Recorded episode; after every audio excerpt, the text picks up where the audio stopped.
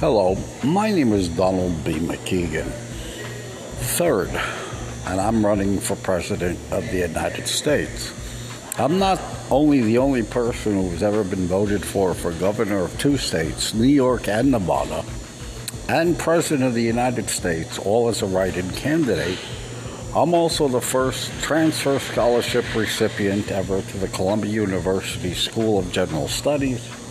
I also have about 145 college credits with like a 3.5 GPA from classes completed. And with that being said, if this is great again, I'd hate to see what incredibly disgusting and ridiculous looks like.